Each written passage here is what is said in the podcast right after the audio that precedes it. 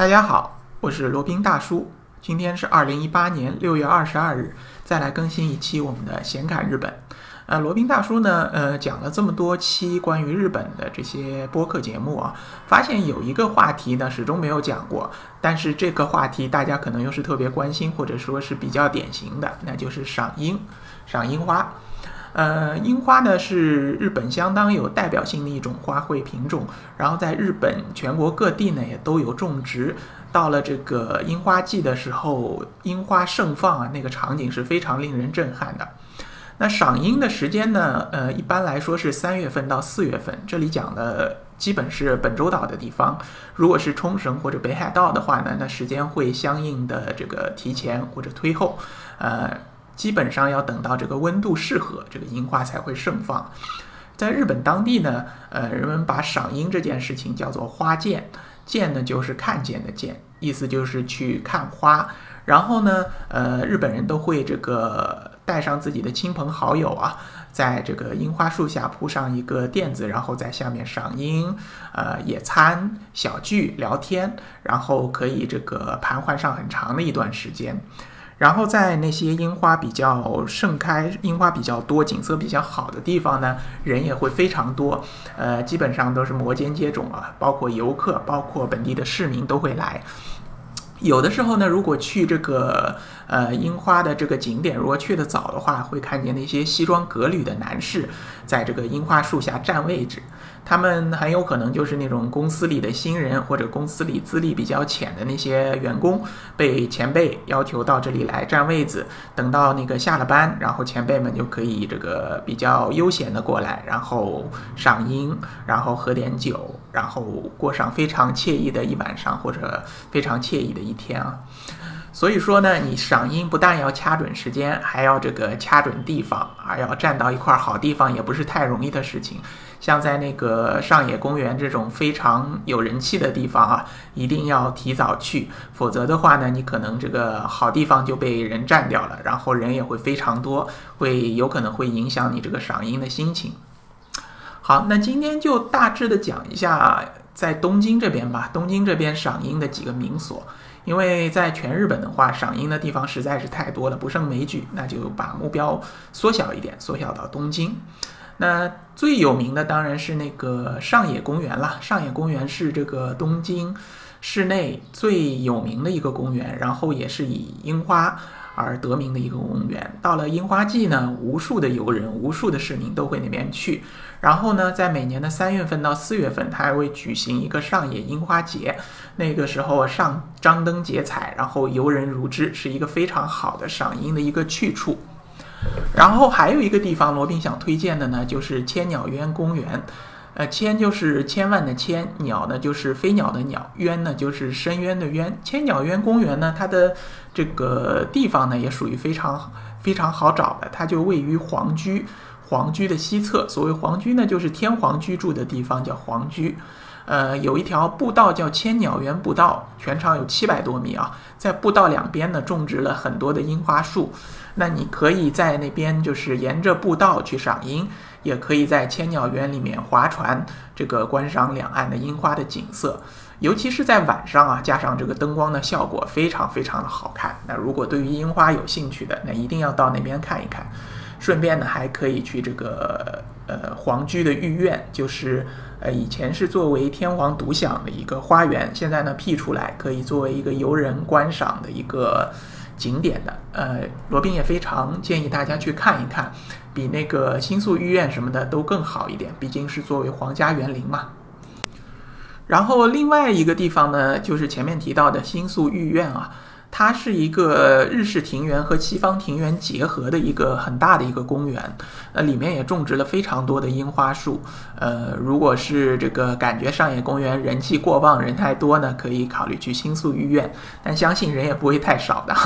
这这些那个地方都是属于在东京都市内的，交通还是比较方便的，搭乘这个呃地铁。或者搭乘这个出租车都可以很方便的到达。如果是开车的话呢，就不建议了，因为东京市内堵车比较厉害，而且在这个樱花季的时候啊，像这些呃非常有人气的地方，停车是非常非常难停的，非常有可能你转了半天，转了一两个小时都找不到这个停车的地点，也都是有可能的。好，那继续往下说啊，然后还有一个就是叫木黑川。木黑川呢，它是全长三点八公里，呃，两岸呢也种植了非常多的樱花树，呃，在樱花季的时候啊，你可以在木黑川两岸走一走，看一看，呃，人没有像这个前面说到的那些地方这么多，但是呢，景色也是非常宜人的，而且还可以去这个呃游船，想坐在船上看看这个两岸的风景，非常非常的好。好，那那个介绍完了这个，呃，介绍完了这个在东京市内的这些樱花的景点，那罗宾想介绍一下个人觉得非常好的一个赏樱的地方。它不是在东京市内，是靠近呃东京的呃伊豆半岛那边的一条道路，它叫伊豆天空线 （Is Skyline）。它是一条这个收费的公路，是从这个伊东市到热海市的一条这个收费道路，也不能说是高速公路啊，应该就是一条收费的道路。它为什么叫天空线呢？因为它全程基本上都是在山里，或者说山顶、半山腰这边盘旋，呃，纵贯这个伊豆半岛的，从北呃从南到北的。然后呢，它的特点就是在呃这个天空线两边呢都种植满了樱花树。到了樱花季的时候，你开车过去啊，就是可以看到两边美不胜收的樱花。然后呢，因为那条路是收费的嘛，所以说人不会太多，车不会太多。你开过去的话，就可以这个以比较慢一点的车速，慢慢的开过去，欣赏两边的樱花的风景。呃，绝对是一种不一样的体验。但是记住有两点：第一呢，你要是自己会开车；然后第二呢，你要有一个国际驾照。第三呢，他那边是收费的啊，忘了是三点啊。呃，如果是满足这三点的话，可以去尝试一下，或者你也可以去包车啊。包车的话呢，你就可以省下开车的这个精力，呃，专心致志的看两边的樱花的风景。罗宾开过一次，但是因为当时不是樱花季，呃，所以很遗憾的只能看到樱花树而看不到樱花。那如果有机会的话，可以去那边看一看。好，那有网友可能会问了，那这个樱花这个时节怎么去把控呢？那确实，樱花它的盛放的时间呢是非常短暂的。呃，所以说要时刻去监控它这个时间。呃，最官方的或者说最靠谱的呢，就是这个呃日本的一个气象厅，它会每年会提前来预测呃日本全国各地的它樱花盛放的时节。那根据它的这个时间线，你可以去选择什么时候去到这个什么地方，呃，去观赏盛放樱花。好，那今天这一期比较短的节目就介绍了一下赏樱这么一些相关的知识，在日本，呃，东京都市内能够哪里去赏樱，然后罗宾私人的一个推荐去那边去赏樱的一个非常好的小众的一个地方，叫伊豆天空线。好，那今天的显侃日本就先到这里了。如果对于日本自由行深度游有兴趣的朋友，欢迎来加罗宾的微信。罗宾的微信号呢是八二七四七九七零八二七四七九七零。罗宾可以为大家提供日本自由行深度游的一个私人定制服务，是要收费的哈。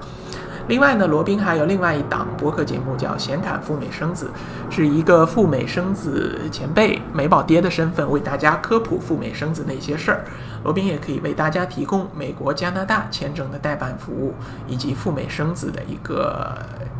呃咨询和辅导的服务，也是要收费的。另外呢，罗宾还代理着一款南太平洋小国瓦努阿图的一个移民项目，包括入籍拿护照。或者这个永居拿绿卡的一个项目，如果有需要，也可以来联系罗宾。好了，那这一期的显卡日本就先到这里了，我们下一期再聊。